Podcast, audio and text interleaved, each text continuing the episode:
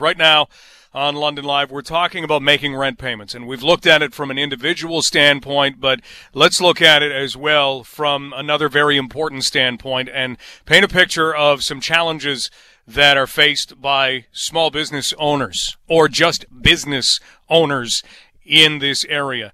Joining us right now from London Fine Furniture is Harold Dewsbury. Let's kind of look at the first of the month for you. You are somebody who has built a great reputation selling children's furniture. Now you're selling fine furniture, and now the first of the month arrives. Paint a picture for us about today. What's today like? Well, it's uh, it's very tough to to have to worry about paying the rent when you know, we've basically been closed down for two weeks now, and zero dollars coming in the door makes it very tough to, you know, pay things such as the rent. Um, you know, we've turned our our heat and our hydro off. We, you know, had to lay off uh, all of our employees, unfortunately, and uh, it's just, hey, let's let's figure out a way to survive. So uh, with with zero dollars coming in and still having bills to pay, it uh, it makes it very tight. We can talk about rent payments, commercial rent payments. I think we'd be shocked to know what they might even be, the neighborhood that they would be even be in. Well, my my rent, including the HST, is is approximately twenty six thousand five hundred dollars, and that's a big number to to crunch. And with us being closed for the last two weeks, if this goes to the end of April, there's forty thousand dollars roughly worth of rent that I would have paid that I had no chance to recover by making any sales. Boy, twenty six thousand five hundred a month. We're talking about a month, yes. See, those are the numbers I don't think many people expect. You know, yeah, well, you know, commercial rent, it, it can be high, but at the same time, yeah, I, we'd never even get our heads around it. You've just put our heads firmly, securely around it. Harold, what are you hearing from other business owners? Because you've been talking with people. What are you talking about? Uh, most of the uh, friends of mine that are, you know, restaurant owners or other small business owners, they're they're all pulling their hair out, wondering, you know, are we going to be able to survive? And a lot of them are telling me if this goes on for a couple of months, that they're probably going to go out of business. What's it like to have to entertain that as a thought? That's a scary thought. Uh, I honestly believe that that we're going to be okay. I've, you know, managed to, I think, work something out with uh, with my landlord. They've been very good to us over the years, and we're trying to to work something out. But uh, the tough part for me is the fact that six weeks of no business and and I still have to pay that rent, and that's that's that's the tough part. Uh, the other thing, you know, the the store is beside me. I've got uh, the brick on one side and and Bad Boy on the other. Leon's across the road.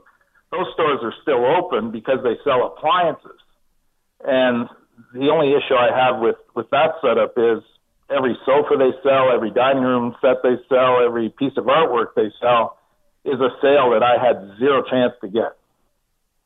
So that makes it that much tougher. And those guys are going to get subsidized this 75% wage cut uh, or subsidy. Um, I mean, that doesn't do me any good. My employees are sitting at home unemployed. So, you know, I, I think that the government needs to think about the smaller guys like myself and have some kind of relief. Now, I, I know they've got this forty thousand dollar loan at zero percent interest, but you know, there we are going into more debt. And for me, when we switched over from Children's Furniture Gallery to London Fine Furniture a couple of years ago, it's like starting all over again. And, and my wife and I have uh, put a lot of our own money into the business. Plus, we've gone into debt up to our eyeballs to to switch over, and I really don't need any more debt.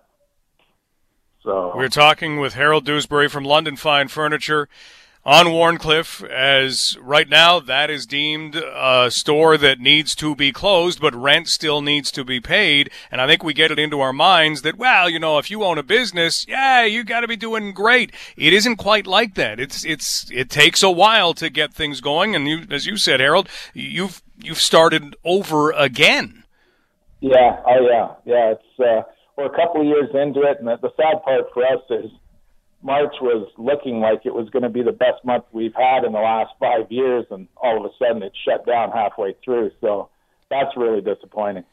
It's it's for us, you know, two years into being the new, you know, London Fine Furniture. It's, it's uh, it was like the the snowball starting to roll down the hill. It was starting to build, and and now it's like I don't know what to expect for the next few months. So um, it, it's it's kind of scary, and I know how all, all my buddies are feeling that are are self-employed too, and it's uh, it's tough times that we're we're living in here.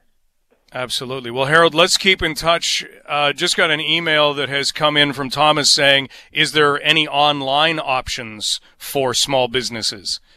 There, there is. The unfortunate part for my business is we we sell all Canadian-made furniture that is customizable. So you know, like I've got some things that have like 65 different knob choices and six different woods to choose from. So it's almost impossible to sell that kind of thing online. We have tried in the past, but it it just isn't the same as hey, this sofa comes in in two colors, and you know, it it it, it makes it really difficult to do the online thing when when you're in a you know a setup the the way we are. So. Com- Completely understandable. Well, Harold, again, let's stay in touch and uh, let's hope that this is shorter rather than longer or that something can be worked out and it kind of goes day by day. And I think there are going to be some things that kind of start to go through the cracks. Hopefully, the governments that be help to kind of prop those up and, and at least assist in what's going on. Hey, can I give a big shout out to the Covent Garden Market? Uh, I understand that they're going to allow their. Um, their tenants to not pay rent for the month of April, and I think that's that's a real good thing that they've done. I wish I was that lucky with my landlord, and I'm sure other people would would hope for the same. But uh, I think it's it's very good that they're uh, stepping up and, and helping out like that. Harold, thank you for stepping up and telling the story and taking some time out for us today. Okay, thank you. Take care. Take care. That's Harold Dewsbury. London Fine Furniture on Wharncliffe, and kind of the story of what happens. And, you know, you heard Harold say it. The stores on either side of him sell appliances, and because they sell appliances, they are deemed essential. When you do not do that, you are not, therefore you have to be closed. That's tough. And there are a lot of people in that position, and we have that habit of driving by thinking if you own your own business, wow, you must be doing great. And as much as you try to be doing well, I think we overestimate sometimes. And so here's hoping that we look at some of the smaller sized businesses and find a way for them to make it through. And certainly keep them in mind when this ends if you are able to help out.